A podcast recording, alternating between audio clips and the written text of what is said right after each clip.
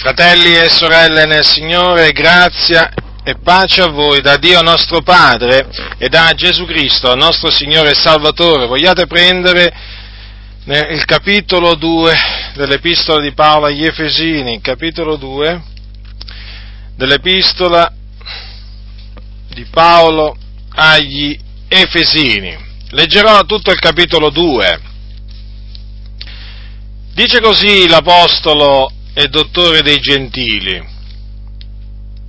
E voi pure ha vivificati, voi che eravate morti nei vostri falli, nei vostri peccati, ai quali un tempo vi abbandonaste seguendo l'andazzo di questo mondo, seguendo il principe della potestà dell'aria, di quello spirito che opera al presente negli uomini ribelli, nel numero dei quali noi tutti pure, immersi nelle nostre concupiscenze carnali, siamo vissuti altra volta obbedendo alle voglie della carne e dei pensieri, ed eravamo per natura figlioli di ira come gli altri, ma Dio, che è ricco in misericordia per il grande amore del quale ci ha amati, anche quando eravamo morti nei falli, ci ha vivificati con Cristo.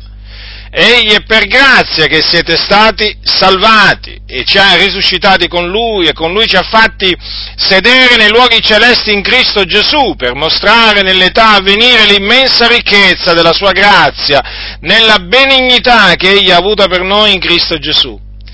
Poiché gli è per grazia che voi siete stati salvati mediante la fede, ciò non viene da voi, è il dono di Dio. Non è in virtù d'opere affinché ognuno si glori, perché noi siamo fattura di Lui, essendo stati creati in Cristo Gesù per le buone opere, le quali Dio ha innanzi preparate affinché le pratichiamo. Perciò ricordatevi che un tempo voi, gentili di nascita, chiamati non circoncisi da quelli che si dicono i circoncisi, perché tali sono nella carne per mano d'uomo, voi dico ricordatevi che in quel tempo eravate senza Cristo, esclusi dalla cittadinanza di Israele ed estranei ai patti della promessa, non avendo speranza ed essendo senza Dio nel mondo. Ma ora, in Cristo Gesù, voi che già eravate lontani, siete stati avvicinati mediante il sangue di Cristo poiché è Lui che è la nostra pace, è Lui che dei due popoli ne ha fatto uno solo ed ha abbattuto il muro di separazione con l'abolire nella sua carne la causa dell'inimicizia, la legge fatta di comandamenti in forma di precetti, affin di creare in se stesso dei due un solo uomo nuovo, facendo la pace ed affin di riconciliarli ambedue in un corpo unico con Dio, mediante la sua croce sulla quale fece morire l'inimicizia loro e, e, con la sua venuta ha annunciato la buona novella della pace a voi che eravate lontani e della pace a quelli che erano vicini, poiché per mezzo di lui e gli uni e gli altri abbiamo accesso al Padre in un medesimo spirito. Voi dunque non siete più né forestieri né avventizi, ma siete concittadini dei santi e membri della famiglia di Dio, essendo stati edificati sul fondamento degli apostoli e dei profeti, essendo Cristo Gesù stesso la pietra angolare, sulla quale l'edificio intero ben collegato insieme si va innalzando per essere un tempio santo nel Signore, ed in Lui voi pure entrate a far parte dell'edificio che ha da servire di dimora a Dio per lo Spirito.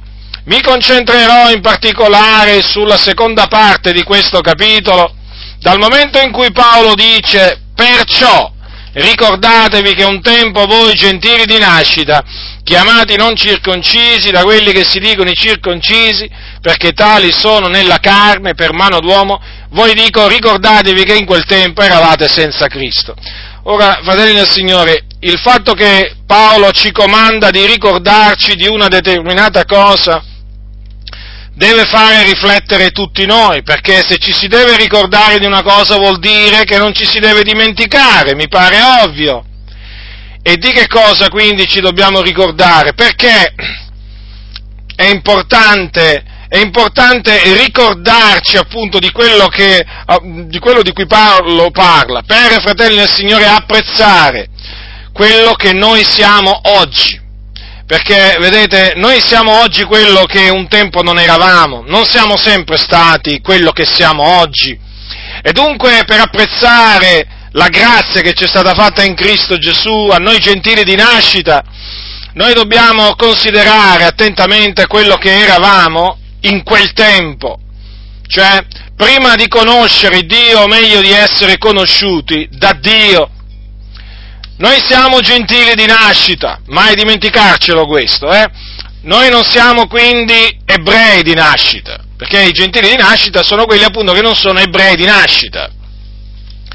E noi siamo chiamati incirconcisi da quelli appunto che sono o si dicono circoncisi nella carne. Badate bene, e chi sono costoro? Sono gli ebrei di nascita che appunto praticano, praticavano e praticano tuttora la circoncisione eh, nella carne in obbedienza al comandamento che Dio diede ad Abramo. Dunque, vedete, noi siamo gentili di nascita e dobbiamo ricordarci appunto che in quel tempo, o meglio che un tempo, Paolo dice prima che un tempo e poi che in quel tempo, eravamo senza Cristo. Perché eravamo senza Cristo? Perché eravamo lontani da Dio, eravamo morti nei nostri falli, nei nostri peccati. Già, noi eravamo morti, fratelli nel Signore, a livello spirituale eravamo morti. La Bibbia dice che il salario del peccato è la morte. E noi eravamo morti. Morti perché il peccato che servivamo ci ripagava con la morte. In noi non c'era vita alcuna. Era, ci abbandonevamo, ci abbandonevamo ai peccati. Eravamo dei peccatori. Perché eravamo dei trasgressori della legge di Dio. Noi seguivamo l'andazzo di questo mondo. Eravamo praticamente come tutti gli altri né più né meno. Seguivamo l'andazzo di questo mondo, eravamo insensati, ribelli, traviati, come gli altri uomini. Anche noi seguivamo il principe della podestà dell'aria, che è il diavolo. Pensate, seguivamo, eh? Seguivamo il principe della potestà dell'aria, quello spirito che opera al presente negli uomini ribelli. Ecco cosa facevamo noi, gentili di nascita, prima di conoscere il Dio. Seguivamo il diavolo. Facevamo la volontà del diavolo. Eravamo proprio schiavi del diavolo, sotto la potestà del diavolo eravamo proprio immersi nelle concupiscenze carnali a cui ci eravamo dati. Eravamo proprio dei ribelli agli occhi di Dio. E per questa ragione eravamo per natura figliuoli di ira come gli altri. Vedete cosa c'è scritto? Per natura. Quindi per natura si è figli di ira. Non è che si nasce figli di Dio. Figli di Dio si diventa. Considerate, figli di Dio si diventa appunto mediante la fede in Cristo Gesù. Però per natura eravamo figlioli di ira. L'ira di Dio era sopra di noi. Ma il Dio, nel suo grande amore, ci ha voluti salvare. Non siamo noi che abbiamo voluto essere salvati, ma Lui ha voluto salvarci e dunque ha voluto strapparci dalla potestà del diavolo, ha voluto liberarci dalla schiavitù del peccato. Già, lui lo ha voluto, perché lui fa misericordia a chi vuole. E questo lo, naturalmente lo ha fatto per, come dice l'Apostolo Paolo, per mostrare nell'età a venire l'immensa ricchezza della sua grazia nella benignità che egli ha avuta per noi in Cristo Gesù. Dunque è evidente che non abbiamo nulla di che gloriarci nel cospetto di Dio perché ci è stato fatto grazia da Dio E questa grazia l'abbiamo ricevuta mediante la fede. Dunque non è per opere, non siamo stati salvati per opere, assolutamente no. Noi siamo stati salvati per grazia, per la grazia di Dio, mediante la fede in Cristo Gesù. Ed è per questo, fratelli nel Signore, che appunto l'Apostolo Paolo ci comanda di ricordarci che in quel tempo, in quel tempo, eravamo senza Cristo. Eravamo senza Cristo. Ora, se consideriamo che in Cristo noi abbiamo tutto pienamente oggi, adesso, se noi consideriamo che Cristo è ogni cosa in tutti, i figlioli di Dio naturalmente, noi essendo senza Cristo in quel tempo, eravamo dei miserabili, dei miserabili, gente povera, non avevamo nulla. Anche la persona più ricca in mezzo a noi, ricca materialmente, senza Cristo, era un miserabile.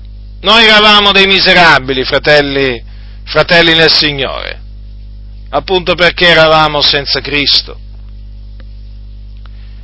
Eravamo esclusi dalla cittadinanza di Israele. Noi non facevamo parte non solamente dell'Israele secondo la carne, ma soprattutto non facevamo parte dell'Israele di Dio. L'Israele di Dio è costituita da tutti i santi, da tutti coloro che hanno creduto nel Signore Gesù Cristo, appunto i figliuoli di Dio. Così appunto è chiamata la Chiesa, il popolo di Dio. E noi non facevamo parte del popolo di Dio. Eravamo figliuoli di Dio come gli altri. Come possiamo pensare che noi in quel tempo eravamo membri del popolo di Dio? Noi non eravamo membri del popolo di Dio, eravamo estranei ai patti della promessa, infatti non avevamo conoscenza dei patti che Dio aveva fatto con Israele, che Dio fece dei patti con Israele, in particolare il patto che fece sul monte Sinai,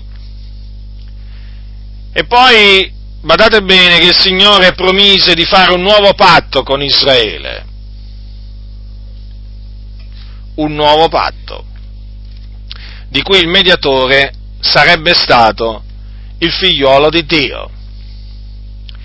Ma noi eravamo, non conoscevamo niente di tutto ciò, perché noi eravamo appunto gentili di nascita, non avevamo conoscenza di queste promesse che Dio, che Dio aveva fatto a Israele. Eravamo proprio ignoranti, giacevamo nell'ignoranza e dunque non avevamo speranza, speranza alcuna. E che speranza potevamo avere essendo senza Cristo? Cristo è la nostra speranza, speranza di gloria. E che speranza potevamo avere senza avere Cristo? Eravamo proprio dei miserabili. Non avevamo Dio eravamo senza Dio nel mondo, eravamo veramente pecore perdute, pecore perdute che brancolavano nel buio, nel buio, nelle tenebre, senza sapere dove andavano. Considerate un po' voi che cosa eravamo, che cosa eravamo. Avete mai visto una pecora smarrita? Una pecora veramente che non sa dove sta andando? Una pecora senza pastore? Ecco, rifletti attentamente, fratello, sorella nel Signore, e vedrai che tu veramente eri così, eri una pecora che brancolava nel buio senza sapere dove stava andando, una pecora senza pastore. Ma dice l'Apostolo Paolo, sempre lui, che ora in Cristo Gesù, noi che eravamo lontani, siamo stati avvicinati mediante il sangue di Cristo. Dunque, eravamo lontani, non facevamo parte dell'Israele di Dio, ma in Cristo Gesù siamo stati avvicinati a Dio. Sì, siamo stati avvicinati. Non siamo noi che ci siamo avvicinati a Dio, ma noi siamo stati avvicinati a Dio, è diverso. Perché sottolineo questa differenza? Perché oggi, come voi sapete, quasi tutti mettono enfasi o comunque dicono che siamo stati noi che abbiamo voluto andare al Signore. E quindi che è dipeso da noi, che è dipeso dalla nostra volontà, dal nostro cosiddetto libero arbitrio. Ma qui la Bibbia dice un'altra cosa. La Bibbia dice che noi siamo stati avvicinati, quindi c'è stato qualcuno che ha operato questo avvicinamento, questo nostro avvicinamento al Signore. E questo qualcuno è Dio. Perché, fratelli, se noi un giorno siamo potuti andare a Gesù, è perché, è stato perché Dio ci ha attirati a Gesù. Infatti, vi ricordo che un giorno Gesù disse, Gesù disse queste parole, Niuno può venire a me se non che il Padre, il quale mi ha mandato, lo attiri. Dunque noi siamo stati attirati a Gesù, avvicinati. Certo, eravamo lontani e siamo stati avvicinati. Dunque Dio ha operato in noi, a nostra insaputa dobbiamo dire, dobbiamo riconoscerlo, per avvicinarci, per avvicinarci al Signore. Eravamo lontani e abbiamo avuto bisogno di qualcuno che ci avvicinasse al Signore. Da noi stessi non avremmo giammai potuto avvicinarci al Signore, ma Dio ha potuto fare questo, Dio poteva fare questo e lo ha fatto. E di fatti siamo stati avvicinati al Signore, quindi riconciliati, riconciliati con Dio. Tutto questo naturalmente viene da Dio, non viene da noi, fratelli nel Signore, non viene assolutamente da noi. La redenzione, la redenzione viene da Dio, la redenzione che è in Cristo Gesù viene da Dio, è stata operata da Dio perché Dio ha mandato nel mondo il suo unigenito figliolo affinché compisse la propiziazione dei nostri peccati e affinché mediante la sua opera noi fossimo, diciamo, vivificati, resi vivi. Ma non solo, Dio anche ha fatto sì che noi beneficiassimo di questa opera di redenzione, di questa gloriosa opera di redenzione, appunto avvicinandoci a Cristo, cioè menandoci a Cristo. È Dio che ha fatto tutto questo, fratelli nel Signore, è Lui che lo ha fatto. Lui ci ha riconciliati, ci ha riconciliati a sé mediante Cristo Gesù, dunque, che appunto è la nostra pace. Lui è la nostra pace, fratelli, come anche la nostra speranza. Lui è la nostra pace appunto perché per mezzo di Lui abbiamo ottenuto pace con Dio. Eravamo nemici di Dio, ora siamo amici di Dio appunto perché abbiamo ottenuto pace con Dio. Essendo entrati a far parte del suo popolo. Perché, vedete, lui dei due popoli ne ha fatto uno solo sì, dei due popoli ne ha fatto uno solo, perché c'è un solo gregge come anche c'è un solo pastore. E questo unico popolo si chiama appunto l'Israele di Dio, la Chiesa di Dio, l'assemblea dei riscattati. E lui, vedete, tra noi gentili e gli ebrei ha abbattuto, ha abbattuto quel muro che ci separava perché tra noi e gli ebrei c'era un muro che era costituito dalla legge fatta di comandamenti. E Cristo Gesù, mediante la sua opera, ha abbattuto questo muro. E quindi dei due popoli, di quello ebraico e, di quelli, e dei gentili, ne ha fatto uno solo. Infatti adesso, in Cristo Gesù, noi abbiamo, noi gentili di nascita che abbiamo creduto in Cristo Gesù, siamo un corpo unico, un popolo unico, con tutti quegli ebrei di nascita che hanno creduto anche loro in Cristo Gesù, che sono il residuo eletto secondo la grazia. Formiamo un unico popolo, un unico gregge e abbiamo un unico pastore, un unico capo. E vedete cosa dice la Sacra, la Sacra Scrittura? Che ci ha riconciliati ambedue in un corpo unico con Dio. E già, perché appunto la Chiesa è stata riconciliata con Dio mediante la croce di Cristo. Certo, fratelli nel Signore, perché non solo ha abbattuto il muro di separazione il Signore tra noi, tra noi gli ebrei, ma anche quel muro che ci divideva, ci divideva da Dio, che era costituito dai peccati, dai nostri peccati. E dunque, vedete, fratelli del Signore, l'opera grande che ha compiuto il nostro grande Dio.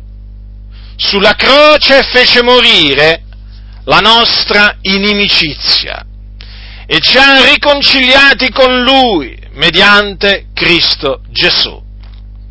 È una grande veramente gioia sapere tutto questo, è una grande gioia avere sperimentato tutto questo.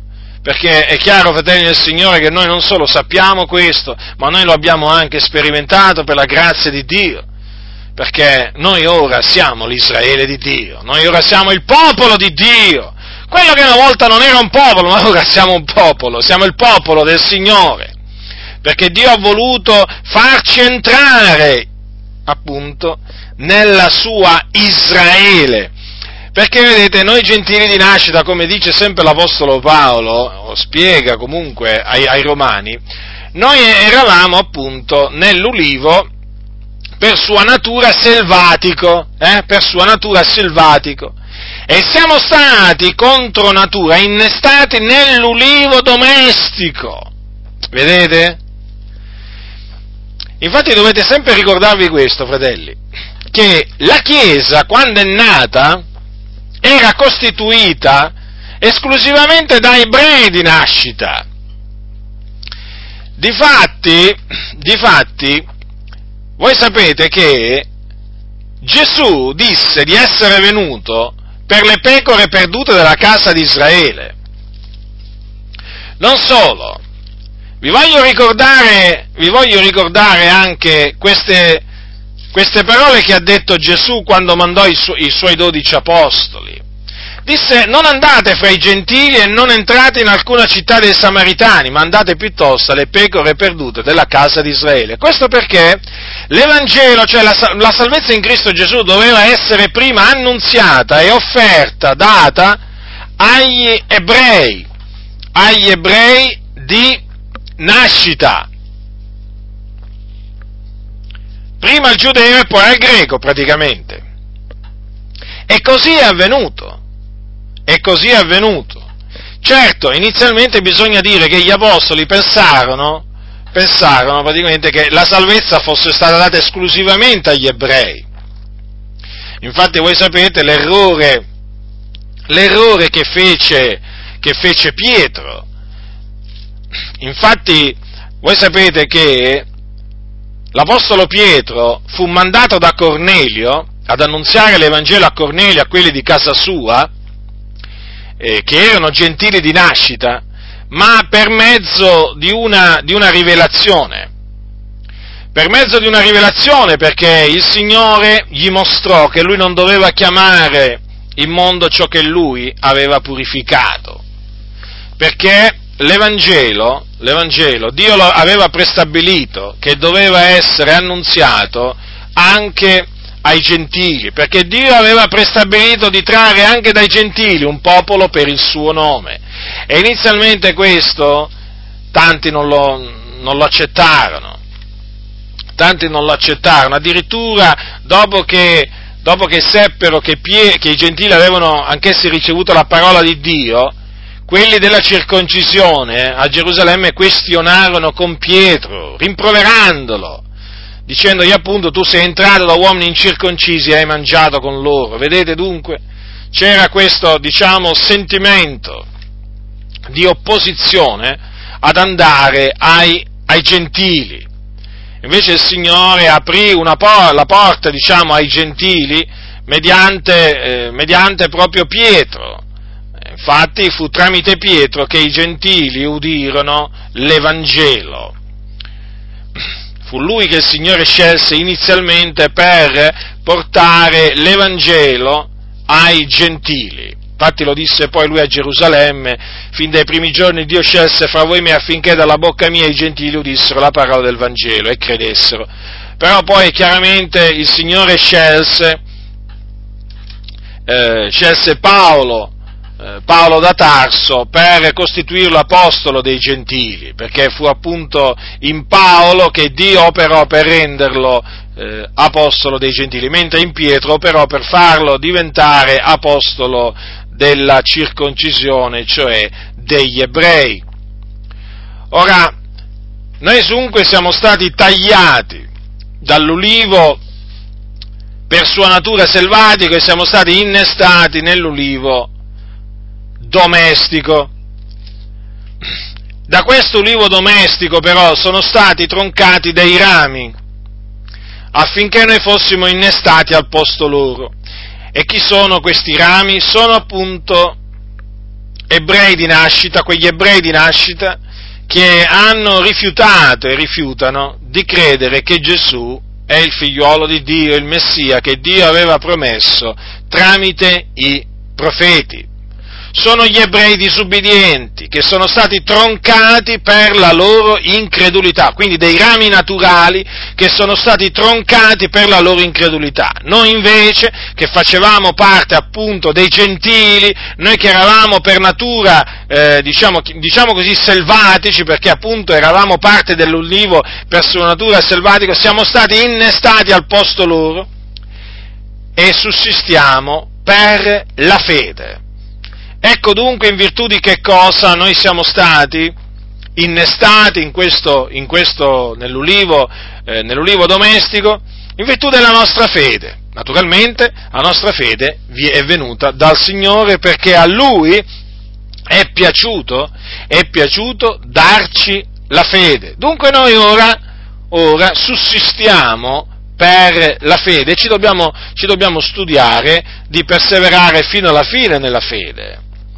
Altrimenti, altrimenti anche noi saremo recisi, cioè troncati, come sono stati troncati ebrei, quegli ebrei di nascita che non hanno creduto e quindi a motivo della loro incredulità. Ecco perché la scrittura ci esorta del continuo ad avere fede, a perseverare nella fede, per non essere troncati, recisi dall'ulivo domestico. Dunque, noi ora siamo parte dell'Israele, dell'Israele di Dio. Qualcuno dirà, ma perché la scrittura usa proprio questa espressione, l'Israele di Dio? Perché, fratelli, non tutti i discendenti di Israele sono Israele. Vi ricordate quello che ha detto l'Apostolo Paolo ai Romani? Ecco che cosa dice l'Apostolo Paolo al capitolo 9 dei Romani. Dice così, però non è che la parola di Dio sia caduta a terra, perché non tutti i discendenti da Israele sono Israele. Non tutti i discendenti da Israele sono Israele. Per quale ragione?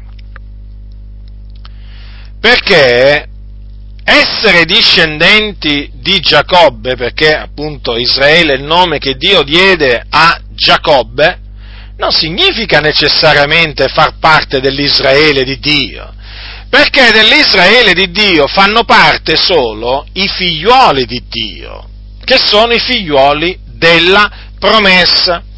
Ora, figlioli di Dio si diventa mediante la fede in Gesù Cristo. Dunque, tutti quegli israeliti che rifiutano di credere nel figliuolo di Dio, cioè in Gesù Cristo, non sono figli di Dio, e non, non fanno parte dell'Israele di Dio. Sono dei peccatori. Sono dei peccatori come lo sono, diciamo, i peccatori di fra i gentili, appunto perché non credono, sono increduli, sono ebrei disubbidienti, così la Sacra Scrittura, così la Sacra Scrittura li definisce, fratelli del Signore. Oggi ci sono delle, delle false, false, parecchie false dottrine oggi che circolano a tale, a tale riguardo e una di queste false dottrine è questa. Praticamente sostiene che gli ebrei non hanno bisogno, quando dico adesso gli ebrei intendo dire il popolo ebraico, gli ebrei non hanno bisogno del, di essere evangelizzati, cioè dicono non, abbiamo, non, non hanno bisogno che noi gli annunziamo eh, che Gesù di Nazareth è il Messia che è morto sulla croce per i nostri peccati, che fu seppellito e risuscitato a cagione della nostra giustificazione, non c'è bisogno assolutamente di annunciargli questo perché eh, per loro Dio ha stabilito un altro modo per salvarli. Praticamente questa, diciamo, perversa dottrina sostiene che per noi gentili la maniera per essere salvati, stabilita da Dio, è quella di credere in Gesù. Invece per gli ebrei no, gli ebrei possono salvarsi da soli osservando la legge, la legge dei loro padri, o meglio, la legge di Mosè. Dunque ci sono due vie diverse, una, per, una via di salvezza per i gentili e una via di salvezza per, per gli ebrei. Dunque gli ebrei possono andare in cielo anche senza credere in Gesù ma questo è falso, questa è una menzogna generata dal diavolo, che è il padre della menzogna. Perché in nessun'altra è la salvezza, perché non v'è sotto il cielo alcun altro nome che sia stato dato agli uomini per il quale noi abbiamo ad essere salvati. E queste parole le ha dette Pietro, un ebreo di nascita, che aveva creduto in Gesù Cristo. Quindi la salvezza, la salvezza prestabilita da Dio, sia per gli ebrei che per i gentili si ottiene in una sola maniera, mediante il ravvedimento e mediante la fede nel figliolo di Dio, cioè in Gesù Cristo. Qualcuno dirà, allora gli ebrei che osservano la legge di Mosè possono essere salvati senza credere nel Signore Gesù Cristo? No, non possono essere salvati. Se non credete che sono io, il Cristo, morrete nei vostri peccati. Sapete chi le disse queste parole? Le disse Gesù, il figlio di Dio, a dei giudei. Gesù disse a degli ebrei queste altre parole, io sono la via, la verità e la vita, nessuno viene al Padre se non per mezzo di me. Stava parlando degli ebrei, nessuno, quindi non importa se è ebreo o gentile, nessuno può andare al Padre, può essere riconciliato col Padre senza Cristo Gesù. E dunque per diventare l'Israele di Dio, parte dell'Israele di Dio, gli ebrei, anche loro, si devono ravvedere e credere in Gesù Cristo. E dunque noi non ci dobbiamo vergognare non ci dobbiamo trattenere dall'annunziare l'Evangelo anche agli ebrei. Sì, dobbiamo annunziare l'Evangelo anche agli ebrei. Qualcuno se l'è dimenticato i simpatizzanti per lo Stato di Israele. Oramai, sapete, fratelli del Signore, qui spuntano veramente movimenti di tutti i generi. Adesso ci sono i sionisti cristiani. Sono, diciamo, quegli evangelici che sono a favore di Israele, non importa quello che succede, dello Stato di Israele praticamente, del popolo di Israele, lo difendono a oltranza praticamente, poi mettendosi a fare politica, raccogliendo denaro per mandarlo al, al, allo Stato, al governo di Israele, allo Stato di Israele e così via. Sono appunto sono appunto così i chiamati sionisti, i sionisti cristiani. Pensate un po' voi che cosa, che cosa sta succedendo.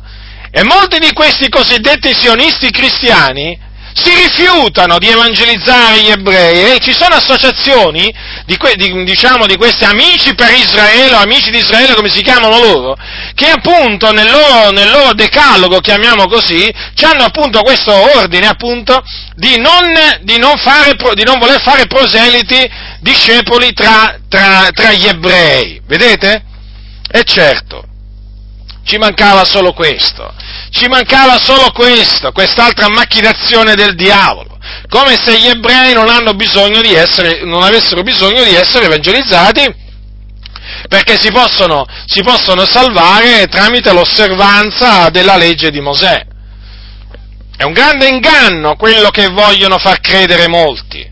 Purtroppo cosa sta succedendo? Sta succedendo che eh, siccome che dall'America arrivano molti soldi, da parte di ambienti, ambienti ebraici che non, non fanno parte del, dell'Israele di Dio, stanno arrivando soldi, loro ce li hanno i soldi, arrivano soldi agli amici di Israele tra gli evangelici.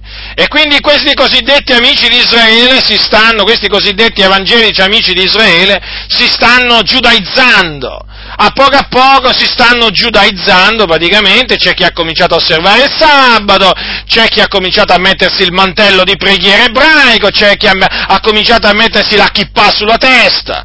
Eh? quel piccolo cappellino appunto rotondo, no? la kippah, o comunque chiamata in diverse maniere, comunque sulla testa, appunto perché loro sono amici di Israele. E quando parlano del popolo di Israele ne parlano come se fossero salvati, come se fossero il popolo, il popolo di Dio, o meglio l'Israele di Dio. Ma non è così, fratelli nel Signore è un popolo, quello di Israele, eh, la cui la stragrande maggioranza dei membri è incredulo, è diretto all'inferno, all'inferno. Sto parlando degli ebrei disubbidienti, perché solo un residuo di ebrei ha creduto e crede che Gesù di Nazareth è il figlio di Dio, quindi solo loro sono salvati, solo loro conoscono Dio.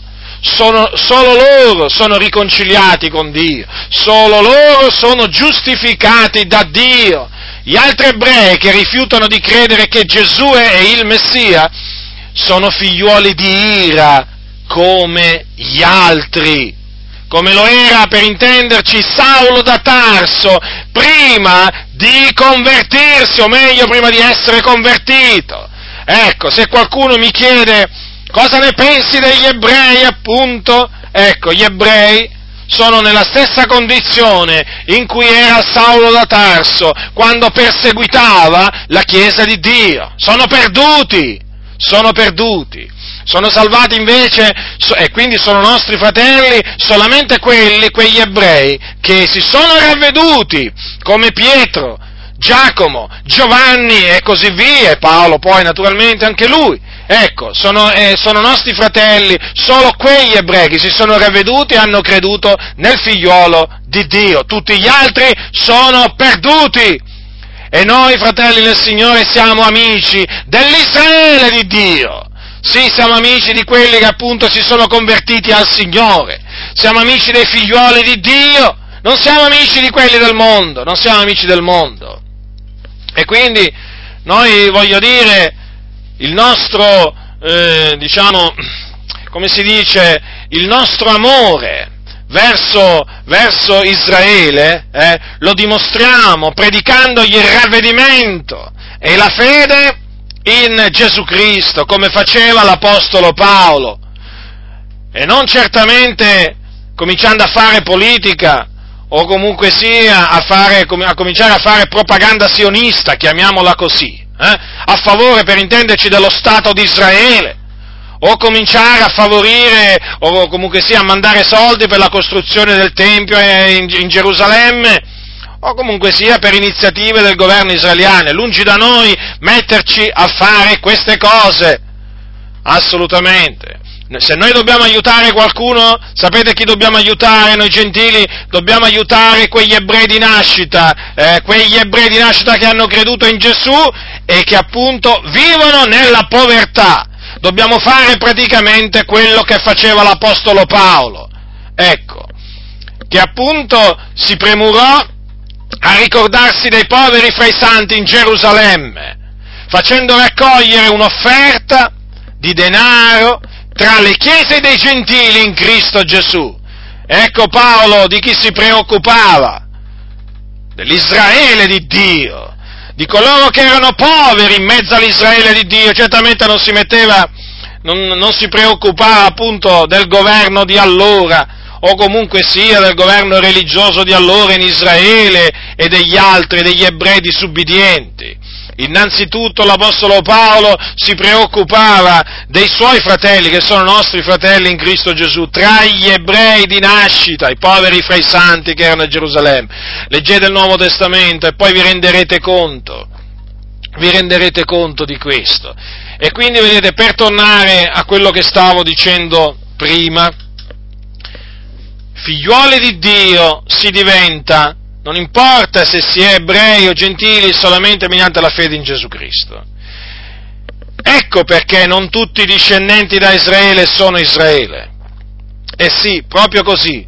D'altronde, d'altronde, se noi consideriamo attentamente la storia di Gesù di Nazareth e quindi il suo ministero, se noi consideriamo attentamente i primi decenni della Chiesa di Dio, che appunto sono trascri- la vita della, prim- della Chiesa primitiva, così come viene riportata nel libro degli Atti degli Apostoli, perché negli Atti degli Apostoli praticamente sono riportati, eh, voglio dire, alcune, alcune, decine di anni della Chiesa, della vita, della vita della Chiesa di allora. Noi ci renderemo conto di questo, che appunto molti degli ebrei di allora si rifiutarono di credere che Gesù di Nazareth era il Messia. Furono evangelizzati, ascoltarono pure loro l'Evangelo, però rifiutarono di credere appunto in Gesù. E naturalmente quelli che hanno perseverato nella loro incredulità sono morti nei loro peccati. Ed essendo morti nei loro peccati sono andati all'inferno. Queste sono cose che bisogna dire chiaramente con ogni franchezza, perché è la verità, fratelli, fratelli nel Signore, quindi non ci dobbiamo vergognare di dire la verità. Alcuni si vergognano di dire la verità, noi non ci vergogniamo di dire la verità. E questi che, si di, questi che si vergognano di dire la verità invece, invece non si vergognano di dire le menzogne e di menzogne ne dicono, ne dicono parecchie. Quindi, vedete, il discorso che fa l'Apostolo Paolo è estremamente chiaro, fratelli. Dell'Israele di Dio fanno parte, fanno parte solamente quegli ebrei che hanno creduto in Gesù Cristo, sono un residuo, sono un residuo, fratelli del Signore. Considerate che il, la popolazione mondiale del, degli ebrei si aggira tra i 13 totale, eh, tra i 13 e i 14 milioni eh, di individui.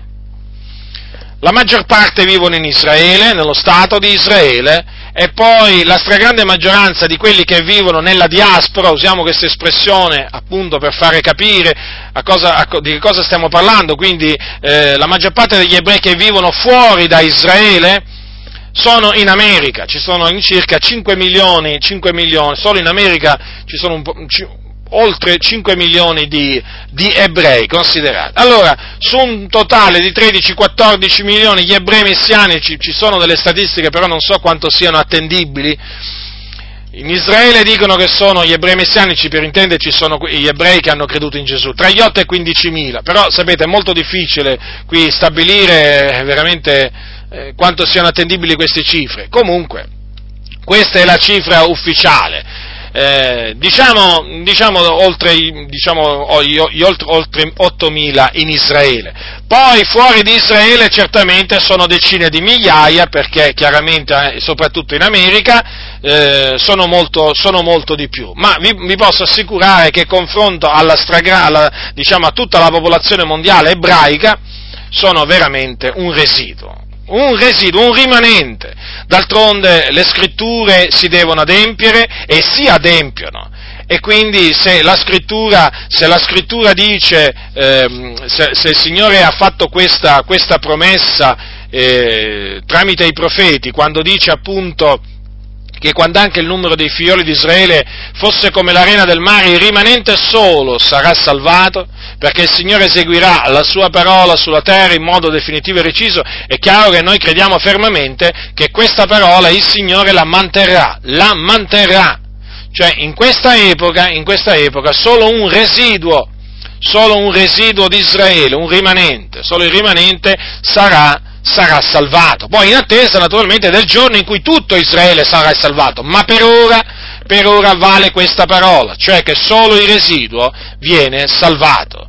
E allora voi considerate, l'Israele di Dio è formata da questo residuo e poi da tutti quei gentili, quindi ebrei e quindi non ebrei di nascita, che hanno creduto in Gesù Cristo, che sono molti, molti, molti, molti di più, appunto del residuo eletto secondo la grazia, appunto, che il Signore ha in mezzo, in mezzo ai, ai discendenti secondo la carne di Israele. E dunque vedete noi ora, fratelli del Signore, noi gentili di nascita, considerando quello che eravamo un tempo, Adesso noi dobbiamo considerare quello che siamo, siamo concittadini dei santi, fratelli del Signore, siamo membri dell'Israele di Dio, siamo membri della famiglia di Dio, perché l'Israele di Dio è chiamata anche famiglia di Dio, perché è composta dai figlioli di Dio, dai figlioli di Dio.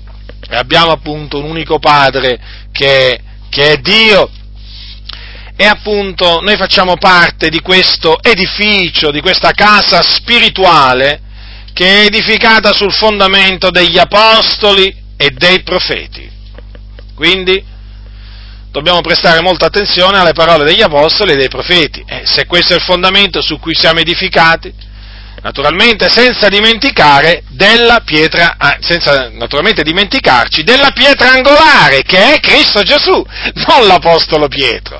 Non è l'Apostolo Pietro la pietra angolare, come dicono erroneamente e falsamente i cattolici romani. Voi sapete che i cattolici romani, la teologia della Chiesa cattolica romana, fa credere, insegna che l'Apostolo Pietro è la pietra su cui la Chiesa si erge, su cui la Chiesa è stata costruita. No, la Chiesa è stata edificata, la Chiesa è stata edificata sulla pietra angolare che è Cristo Gesù, la pietra del cantone, è anche chiamata così in alcune traduzioni. È Lui la pietra angolare. Poi naturalmente sopra la pietra angolare c'è il fondamento degli apostoli e dei profeti e poi ci sono tutte le pietre viventi che appunto sono costituite sia da ebrei di nascita che dai gentili che hanno creduto nel Signore Gesù Cristo. Questo è appunto l'edificio, l'edificio di Dio. Questa è la casa di Dio. Questo è il Tempio di Dio. Il Tempio di Dio. Come dice quel cantico, il Tempio di Dio voglio essere anch'io. Eh? Quel cantico dice così, è sbagliato. Noi siamo il Tempio di Dio. Non sapete voi che siete il Tempio di Dio? Lo sapete o non lo sapete? Allora, se lo sapete perché continuate a cantare il Tempio di Dio voglio essere anch'io? Non è una contraddizione, non vi pare di contraddirvi o comunque di dire una cosa falsa? Se lo siete già, ma perché lo volete diventare ancora? Eh? Se siete già figlioli di Dio, dovete chiedere a Dio di farvi diventare figlioli di Dio?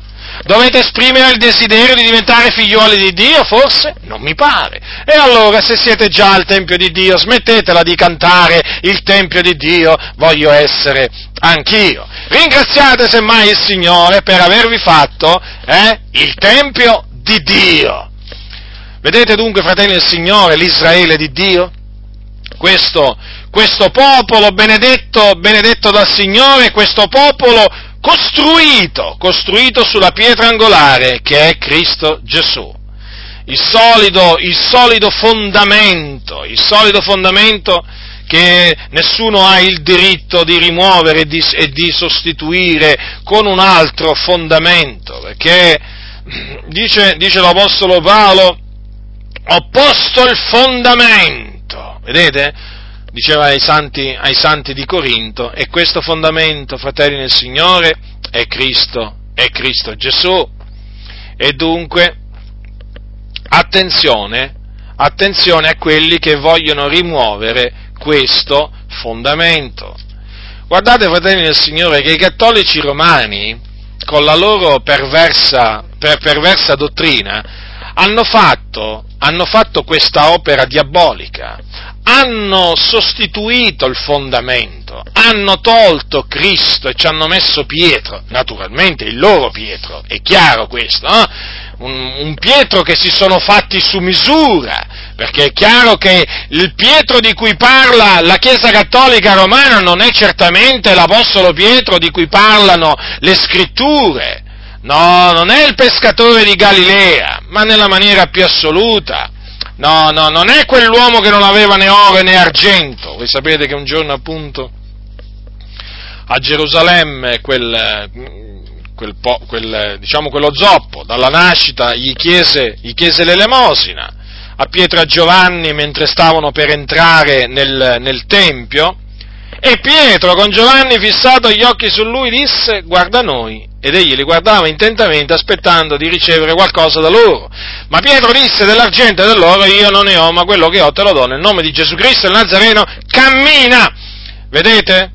Non aveva né oro né argento l'Apostolo Pietro. Adesso il successore dell'Apostolo Pietro, il presunto successore dell'Apostolo Pietro, altro che oro e argento, c'ha lo Stato del Vaticano è uno degli stati più ricchi a livello mondiale. Pensate, pensate un po' voi. C'è pure il tesoro di San Pietro a proposito costituito naturalmente da ingenti, ingenti ricchezze, ma il Vaticano proprio è, estremamente ricco, è estremamente, si spaccia sempre per una chiesa povera, eh?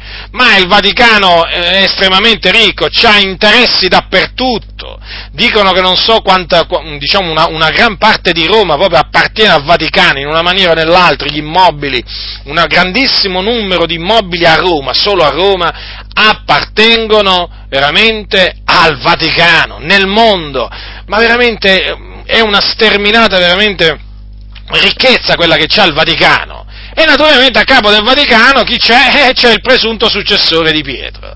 Vi rendete conto voi cosa ha fatto la Chiesa Cattolica Romana dunque? Ha sostituito il fondamento Cristo Gesù e ci ha posto appunto un altro fondamento che è il loro Pietro, io lo voglio chiamare così, il loro Pietro e che praticamente non è assolutamente né il successore, né il successore di Pietro, non è il capo della Chiesa, eh, non è il vicario del figliuolo di Dio, per noi quell'uomo che si fa eh, chiamare il Papa, per noi è un peccatore. È un peccatore come diciamo lo sono tutti quelli che non hanno conosciuto, non hanno conosciuto ancora il Signore. È un peccatore perduto che ha bisogno anche lui di essere salvato, ha bisogno anche lui di ravvedersi e di credere nel Signore Gesù Cristo, perché altrimenti quando morirà andrà a raggiungere, andrà a raggiungere all'inferno i suoi predecessori, a partire da Giovanni Paolo II, che è appunto il Papa Mariano, il cosiddetto Papa Mariano che ha diffuso il culto, il culto a Maria più di tutti gli altri nel mondo, nel mondo intero. Sì, proprio lui, sì. Allora, vedete, fratelli del Signore, la Chiesa, l'edificio, l'edificio di Dio eh, è edificata sulla pietra angolare che è Cristo, è Cristo Gesù. Questo è il Tempio che ha da servire di dimora a Dio per lo Spirito. E noi siamo ora in Cristo, siamo membri appunto di questo meraviglioso edificio, edificio, sì, edificio spirituale, ovviamente, eh? perché vi ricordo che la Chiesa non è il locale di culto, il locale di culto è una cosa, la Chiesa è un'altra cosa. Il locale di culto è fatto di pietre o comunque sia di materiale morto, la Chiesa è fatto di materiale vivente, usiamo questa espressione, far, uso questa espressione per farmi capire, perché? La Chiesa è formata da pietre viventi, da pietre viventi e non morte. La Chiesa è l'assemblea dei riscattati, il locale è il locale, è semplicemente un luogo di riunione. E come, potuto, come potete ben vedere leggendo, leggendo gli scritti degli Apostoli, gli Apostoli mettevano sempre enfasi sull'assemblea dei riscattati, non sul locale di culto, nella maniera più assoluta, anche perché i santi si riunivano nelle case. Già, i fratelli ospitavano le chiese, nelle loro case. Inizialmente i santi si radunarono pure nel Tempio, certamente sotto il portico di Salomone, però poi quando naturalmente eh, sorsero tante altre chiese, sia in Israele che anche poi eh, diciamo fuori da Israele, voi, noi, voi, voi noterete questo, che si riunivano nelle case.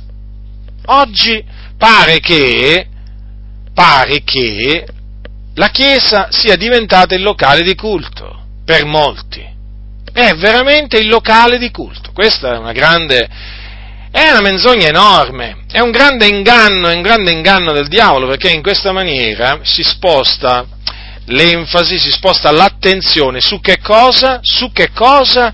Su un locale, su un luogo di riunione. Mentre gli apostoli mettevano l'enfasi sui santi, sull'assemblea dei riscattati, proprio sull'assemblea. Oggigiorno invece avete notato? Mm? Li chiamano, considerate, quelli che non hanno un locale di culto, li chiamano i senza chiesa, ma rendetevi conto voi, rendetevi conto voi, quasi che appunto la chiesa è identificata con il locale di culto. Oramai sapete, dire che la chiesa si raduna in casa del fratello Tizio sembra quasi veramente qualcosa di cui veramente alcuni hanno, hanno vergogna quando veramente anticamente era una cosa del tutto normale che i santi si radunassero nelle case. Quali cattedrali? Quali basiliche? Non esistevano. Non esistevano, fratelli del Signore, sono tutte cose che sono venute, sono venute dopo. E oggigiorno, vedete, questa enfasi messa sul locale di culto ha fatto perdere di vista al popolo di Dio cos'è veramente la Chiesa. Già, gli ha fatto proprio perdere di vista che cos'è che cos'è veramente la Chiesa. E infatti oggi c'è più rispetto per il locale di culto che per la Chiesa. Vale di più un locale di culto che la Chiesa. Pensate, pensate, rifletteteci. La Chiesa, la Chiesa è costata il sangue prezioso di Gesù. Il locale di culto quanto può costare? Anche il miglior locale di culto, anche il più grande locale di culto? Una somma grande, ma che cos'è rispetto appunto al valore che ha il sangue di Gesù? Nulla.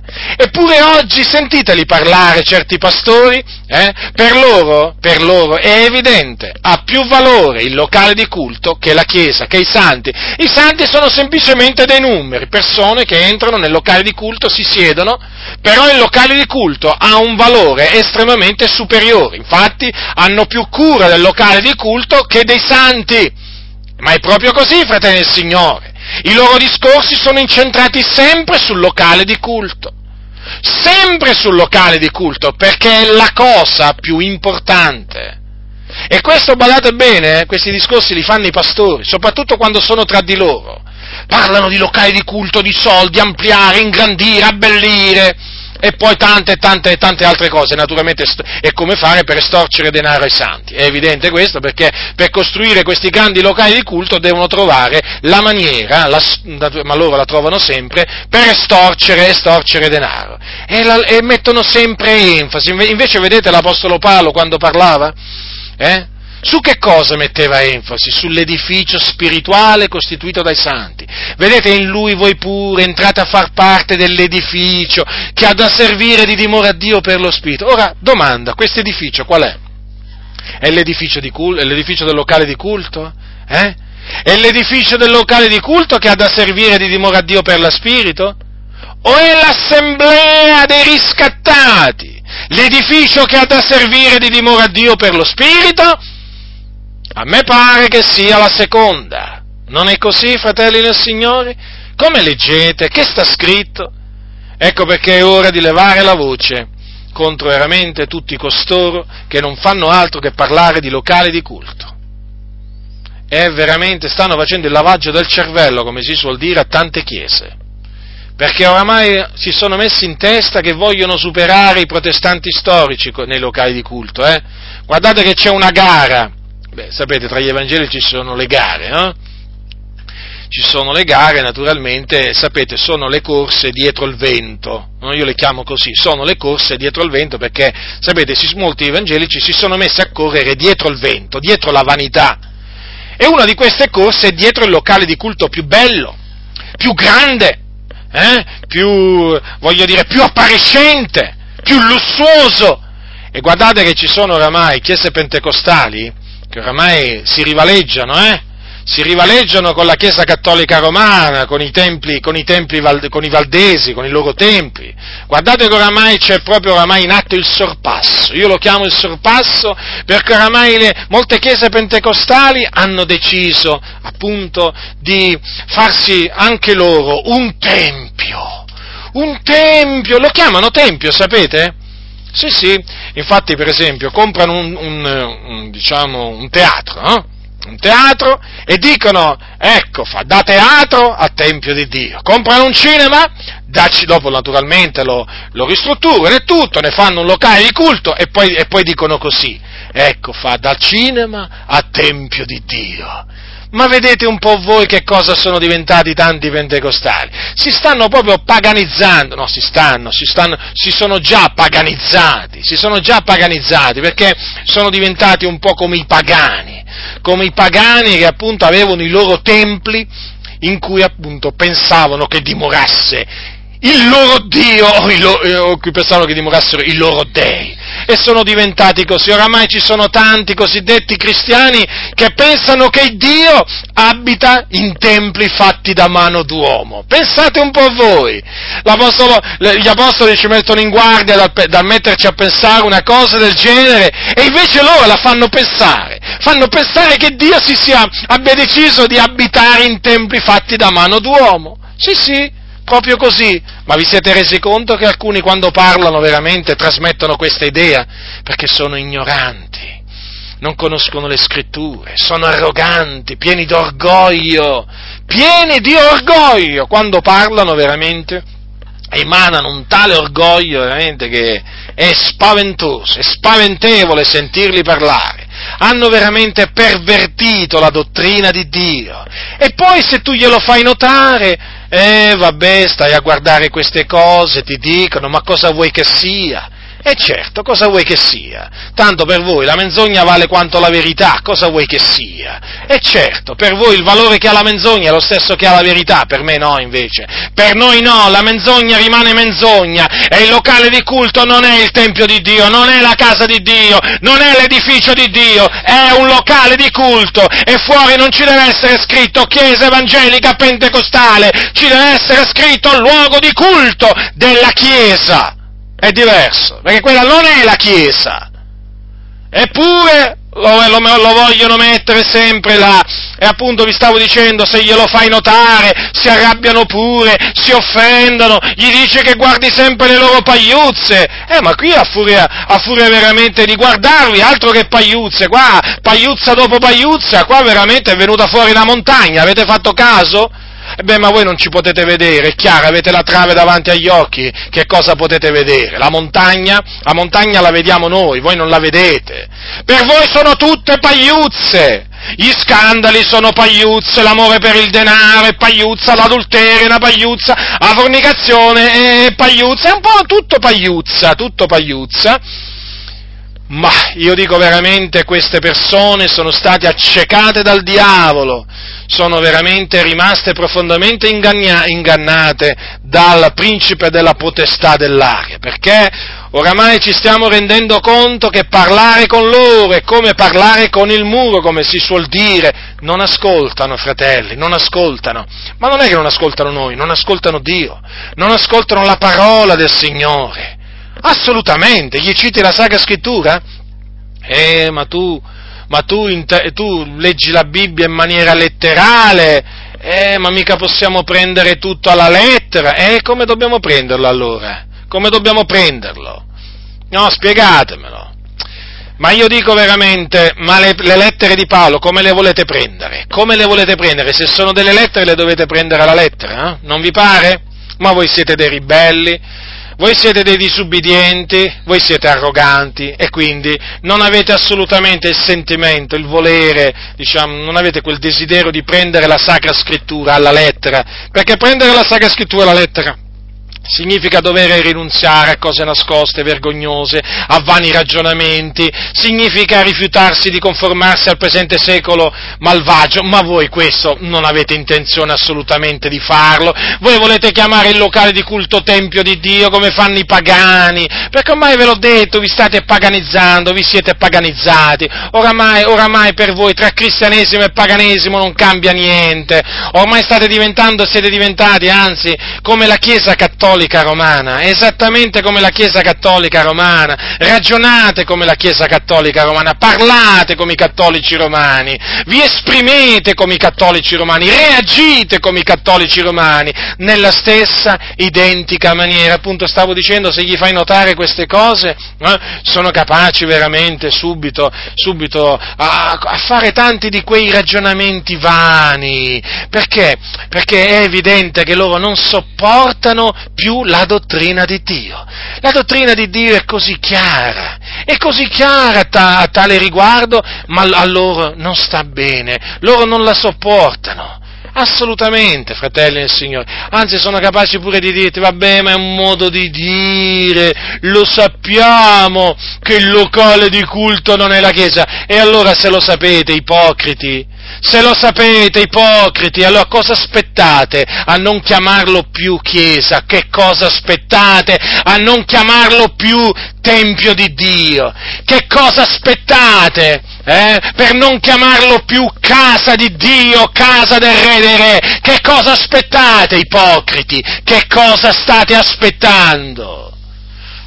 Siete dei ribelli, ecco perché parlate così e veramente avete bisogno che vi si riprenda severamente, perché avete voltato le spalle alla verità, alla semplicità che è in Cristo, alla purità che è in Cristo, avete voltato le spalle a ciò perché voi avete abbracciato il paganesimo e state sprofondando sempre maggiormente nel paganesimo, perché oramai tra voi e il mondo la linea di demarcazione oramai non si capisce più dov'è, sembra sparita. Vedere voi è come vedere il mondo, sentire voi è come sentire il mondo. Quindi è evidente, il Tempio di Dio. E poi chiaramente c'è tutto il resto c'è tutto il resto che viene poi a seguire. Vedete invece la Sacra Scrittura, fratelli nel Signore, come parla, come parla della Chiesa, no? ne parla come dell'edificio, della casa di Dio, della casa di Dio, considerate un po' voi, la casa spirituale, l'Israele di Dio. E noi ci sentiamo veramente onorati di far parte dell'Israele di Dio, siamo estremamente felici, siamo grati a Dio per averci fatto entrare nella sua Israele, nel suo popolo e gioiamo di una allegrezza ineffabile e gloriosa veramente nel sapere che facciamo parte di questo piccolo gregge, perché poi bisogna sempre ricordare che la Chiesa è un piccolo gregge, lo era ai tempi di Gesù, lo era ai tempi degli Apostoli e lo è ancora oggi. Non vi fate ingannare da tutti questi, da questi numeri che appunto vengono, vengono esibiti spesso dietro tutti questi grandi numeri, cioè si nasconde la menzogna perché in effetti non sono poi così tanti i nati di nuovo. Sapete, sono un po' come quei numeri che esibiscono dopo le campagne, le cosiddette campagne evangelistiche o crociate di evangelizzazione, le chiamano crociate, pensate un po' voi come le chiamano. Allora, eh, sapete quante volte si è sentito dire, eh, soprattutto di, eh, delle predicazioni di alcuni, di alcuni mm, diciamo, predicatori molto famosi, vedi per esempio Billy Graham, Luis Palau e tanti altri, no? 15.000 hanno accettato Gesù nella loro vita, no? E fanno vedere appunto i filmati, fotografie. Poi in effetti che cosa succede? Dopo che vanno via questi predicatori, vanno un po' a verificare dopo un po' di tempo dove sono tutti questi convertiti, no? dove sono tutti questi che avevano alzato la mano, erano venuti davanti durante la riunione e così via, avevano fatto professione di aver accettato il Signore e hanno trovato veramente pochissime anime, pochissime, ma, ma guardate che Quasi sempre è così, fratelli del Signore, quasi sempre è così. Quindi non vi fate ingannare da questi, da questi, numeri, quando per esempio una denominazione dice i nostri membri comunicanti sono 140.000, magari loro dicono, magari più i simpatizzanti, perché sapete che c'è questa distinzione, eh, più i simpatizzanti arriviamo a 160, 170 mila, fa, insomma, faccio un esempio, ma guardate fratelli nel Signore, non vi fate ingannare, certamente questi sono i dati ufficiali, ma vi posso assicurare che, posso assicurare che sono, sono, di meno i santi, sono di, sono di meno sono di meno gli eletti, almeno in quella denominazione, perché il popolo del Signore è sempre stato un piccolo gregge, è sempre stato un piccolo gregge, non vi fate ingannare, lo ribadisco, da questi, diciamo, numeri che vengono appunto così pubblicizzati, propagandati, perché poi alla fine, cercando, investigando, valutando, esaminando, ci si rende conto veramente che la parola di Dio non può essere annullata e che veramente ancora oggi, ancora oggi il popolo di Dio è un piccolo gregge, un piccolo gregge. Quanti sono gli abitanti del mondo? 7 miliardi? Bene, considerate sempre questo, che la parola di Dio non può essere annullata, quindi ancora oggi il popolo di Dio è un piccolo gregge. Certo, il Signore conosce quelli che sono suoi, è evidente, non è che noi possiamo conoscere tutti quelli che appartengono al Signore, il Signore conosce quelli che sono suoi, però noi sappiamo comunque sia che sono pochi quelli che trovano la via che mena alla vita. Dunque, noi siamo appunto mh, parte di questo piccolo gregge che veramente il Signore il Signore è venuto, è venuto a salvare nella sua, grande, nella sua, grande, misericordia, che il Signore ha voluto salvare. Già, questo piccolo gregge è il Signore che l'ha voluto salvare, non è il gregge che ha voluto essere salvato. Sapete, noi eravamo delle pecore perdute, vi ho parlato prima appunto eh, della pecora quando è perduta, delle pecore quando sono perdute. Noi eravamo perdute, fratelli del Signore, e ognuno seguiva la nostra via e abbiamo avuto bisogno che il buon pastore, il buon pastore ci venisse a cercare, a cercare e trovare per salvarci, perché da noi stessi, fratelli, non avremmo già mai potuto, cioè di nostra volontà, non avremmo già mai potuto entrare a far parte dell'ovile del Signore non avremmo potuto giammai trovare la via appunto all'ovile. No, fratelli nel Signore, noi proprio non sapevamo dove, and- dove andavamo e allora il Signore nella sua grande misericordia è venuto, ci ha cercato, ci ha trovati e ci ha appunto portati dentro l'ovile. E dentro questo ovile noi siamo oggi per la grazia di Dio in Cristo Gesù e quindi chiaramente vogliamo rimanere in questo ovile e chiaramente ci sarà sempre qualcuno che cercherà di portarci fuori da questo vile, lontano da questo vile, ma noi dobbiamo rimanere saldi nella fede per rimanere, rimanere in questo vile. Vi stavo dicendo appunto, non è stato appunto seguendo la nostra volontà che noi abbiamo trovato la via all'ovile, ma appunto è stato perché il Signore è venuto e ci ha cercato, lo ribadisco, trovato e salvato e ci ha portato all'ovile.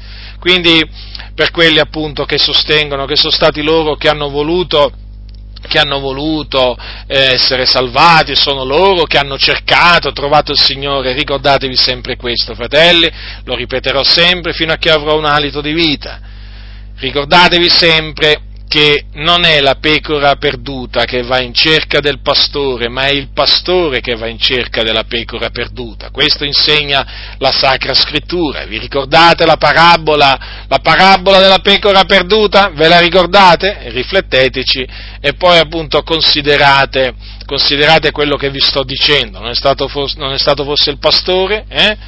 Che appunto si è messo in cerca della pecora perduta e poi appunto l'ha trovata e l'ha portata, eh, sana e salva, all'ovile, e dunque, com'è possibile che adesso alcuni si sono messi in testa eh, che erano pecore perdute, che loro veramente con il loro cosiddetto libero arbitrio si sono messi a cercare e hanno trovato il buon pastore? Com'è possibile? Hanno praticamente capovolto la parabola. Praticamente questi la parabola della pecora perduta la dovrebbero raccontare in un'altra maniera, ma si guardano bene dal farlo naturalmente, eh, perché sono degli ipocriti quando gli fai notare queste cose chiaramente hanno la bocca chiusa e quindi loro non possono arrivare a manipolare la Bibbia fino a tal punto, o meglio, sono già arrivati a manipolarla, eh, diciamo, abbastanza, però ancora non sono riusciti, ancora non sono riusciti a manipolare la parabola del, del, del buon, eh, del, del, pastore, diciamo, che va in cerca della pecora perduta. Sì, è vero, hanno detto e sostengono che Lidia aprì il cuore al Signore, sostengono che Zaccheo, che Zaccheo eh, ha invitato Gesù, quando non è vero, perché voi sapete che Gesù si autoinvitò in casa di Zaccheo, ma ancora non sono riusciti a manipolare la, sto- la parabola la parabola del, eh, della, pecora, della, pecora, perduta. Voi sapete che questa parabola si trova nel Vangelo scritto da Luca, tenetela d'occhio, eh, tenetela bene a mente, perché io credo che arriverà il giorno che riusciranno a manipolare pure questa, questa parabola. Chi è l'uomo fra voi che avendo cento pecore se ne perde una non lasci le 99 nel deserto e non vada dietro alla perduta finché non l'abbia ritrovata e trovatela tutta allegro? Se la mette sulle spalle e giunta a casa chiama assieme gli amici e i vicini e dice loro rallegratevi meco perché ho ritrovato la mia pecora che era perduta. Avete notato dunque cosa dice qua la scrittura? Che è stato l'uomo che ha avuto perduta una, perduta una pecora ha lasciato le 99 nel deserto e si è messo dietro alla perduta, praticamente si è messo alla ricerca della pecora perduta finché non l'ha ritrovata. Vedete che non è la pecora perduta che ha ritrovato il, che, ha, che si è messa alla ricerca del, del, pastore, ma è il pastore che si è messo alla ricerca della, eh, della pecora perduta. E notate naturalmente che è stato il pastore a trovare la pecora perduta e non il contrario. E dunque, fratelli nel Signore, non è, fosse, non è forse scritto sono stato trovato da quelli che, questo è un passaggio, questo è un passaggio che molti non citano mai, sapete, soprattutto quelli del libero arbitrio, chiamiamoli così, no? sono stato trovato da quelli che non mi cercavano, ma vedete un po' voi, cosa ha detto il buon pastore, il vescovo delle anime nostre, che è stato trovato da quelli che non mi cercavano. E sapete che tra quelli che non lo cercavano c'eravamo pure noi? C'eri pure tu, fratello, sorella nel Signore, tu mica cercavi il Signore, non v'è alcuno che ricerchi Dio, o pensi magari di essere l'eccezione, no, anche te, non, neppure tu ricercavi il Signore, vedete, però hai trovato il Signore, certo, l'hai trovato, sai perché? Perché il Signore si è lasciato trovare da te, sono stato trovato da quelli che non mi cercavano. Ora, com'è possibile, com'è possibile, no? voglio dire, trovare qualcuno che non si cerca? Beh, qualcuno dirà è un caso. Un caso? Credi nel caso? Tu credi nel caso? Bah, Gesù non ci credeva, gli apostoli non ci credevano, non ci credo nemmeno io. Non ci crediamo noi nel caso. Perché, sai, la scrittura dice che non cade a terra un solo passero senza il volere del Padre nostro. Pensa se noi abbiamo trovato il Signore, pensa se uno può trovare il Re dei Re, il Signore dei Signori, eh? Per caso, per caso, no abbiamo trovato il Signore perché Lui ha voluto farsi trovare da noi. Noi, siamo, noi dobbiamo essere veramente fratelli nel Signore, grati al Signore, che ha voluto farsi trovare da noi, trovare da noi.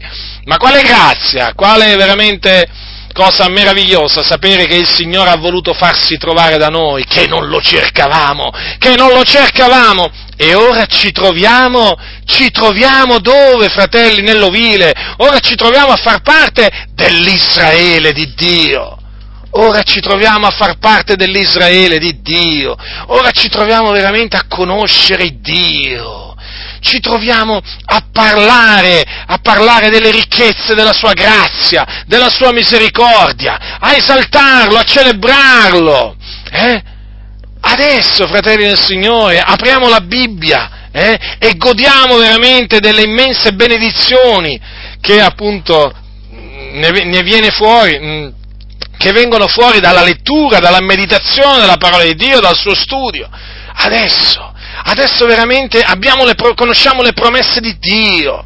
Adesso veramente possiamo invocare il Signore nel dì della distretta perché lo conosciamo, sappiamo che ci risponde. Insomma, fratelli, è cambiato tutto. E tutto questo perché? Perché al Signore è piaciuto far, farsi trovare da noi che non lo cercavamo, perché non v'è alcuno che ricerchi Dio. Che diremo, fratelli, a queste cose? Che diremo a queste cose? Eh? Ma non, non che cosa rimane se non veramente di fare, se non lodare il Signore, veramente glorificarlo, esaltarlo, celebrarlo, eh, per questa grande, grande opera che lui, che lui ha, compiuto, ha, compiuto, in noi. Noi, appunto, gentili di nascita, eh, chiamati gli incirconcisi da quelli che si dicono i circoncisi, adesso Adesso, eh, noi che eravamo veramente esclusi dalla cittadinanza Israele, adesso siamo l'Israele di Dio. Noi sì, è vero, eh, siamo rimasti incirconcisi nella carne, però, eh? Siamo rimasti incirconcisi, lo dobbiamo dire, nella carne. Ma non siamo rimasti incirconcisi nel cuore, perché il nostro cuore invece è stato circonciso. Da Cristo Gesù. Non, ricevuto, non, abbiamo ricevuto una circoncisione fatta da mano d'uomo, ma una circoncisione fatta da Cristo Gesù, da, dall'Iddio vivente e vero, che ci ha dato un cuore nuovo, ci ha strappato quel cuore duro come una pietra eh, e ci ha messo veramente un cuore, un cuore veramente come quello che vuole, che vuole il Signore, un cuore vivo un cuore vivo, ha messo dentro di noi uno spirito nuovo il Signore. E quindi vedete, noi siamo appunto circoncisi di cuore. E questa è la circoncisione, fratelli, che importa. Questa è quella che importa, non quella secondo la carne, ma la circoncisione del cuore che viene da Dio. Ecco dunque, noi che appunto, eh, noi gentili di nascita, eh, un tempo seguivamo l'andazzo di questo mondo, un tempo perduti, traviati, ribelli, miserabili, e ora in Cristo, ora in Cristo, concittadini dei santi, membri della famiglia di Dio, dell'Israele di Dio, parte dell'edificio di Dio, considerate fratelli, considerate quale grazia il Signore ci ha voluto concedere, ci ha voluto concedere. Io quando penso a tutto ciò dico, ma Signore, veramente, ma che cosa sono io? Che cosa sono io che ti sei ricordato di me? Che ti sei ricordato di me facendo di me un tuo figliuolo, eh? facendomi entrare, facendomi entrare a, a, far parte della, della tua Israele. Ma così è piaciuto al Signore. Quindi, fratelli, glorifichiamo il Signore e ricordiamoci, ricordiamoci di quello di cui la scrittura ci comanda, ci dobbiamo ricordare. È un comandamento, ve lo ricordo, eh? Ricordatevi che un tempo voi gentili di nascita, chiamati non circoncisi da quelli che si dicono i circoncisi, perché tali sono nella carne per mano d'uomo. Voi dico, ricordatevi che in quel tempo eravate senza Cristo. Ma ora, attenzione perché c'è anche naturalmente un'ora, no? Adesso, un adesso. Ma ora che cosa siete? Concittadini dei santi, membri della famiglia di Dio, essendo stati edificati sul fondamento degli apostoli, dei profeti, essendo Cristo Gesù stesso, la pietra angolare, sulla quale l'edificio intero, ben collegato insieme, si va innalzando per essere un tempio santo nel Signore, ed in lui voi pure entrate a far parte dell'edificio che ha da servire di dimora a Dio per lo Spirito. E tutto ciò viene da Dio, da Lui sono tutte le cose, per Lui, fratelli nel Signore. Ricordatevi anche di queste parole dell'Apostolo Paolo che sono scritte ai Romani, quando dice l'Apostolo Paolo, da Lui, per mezzo di Lui e per Lui sono tutte le cose. A Lui dunque sia la gloria in eterno. Amen.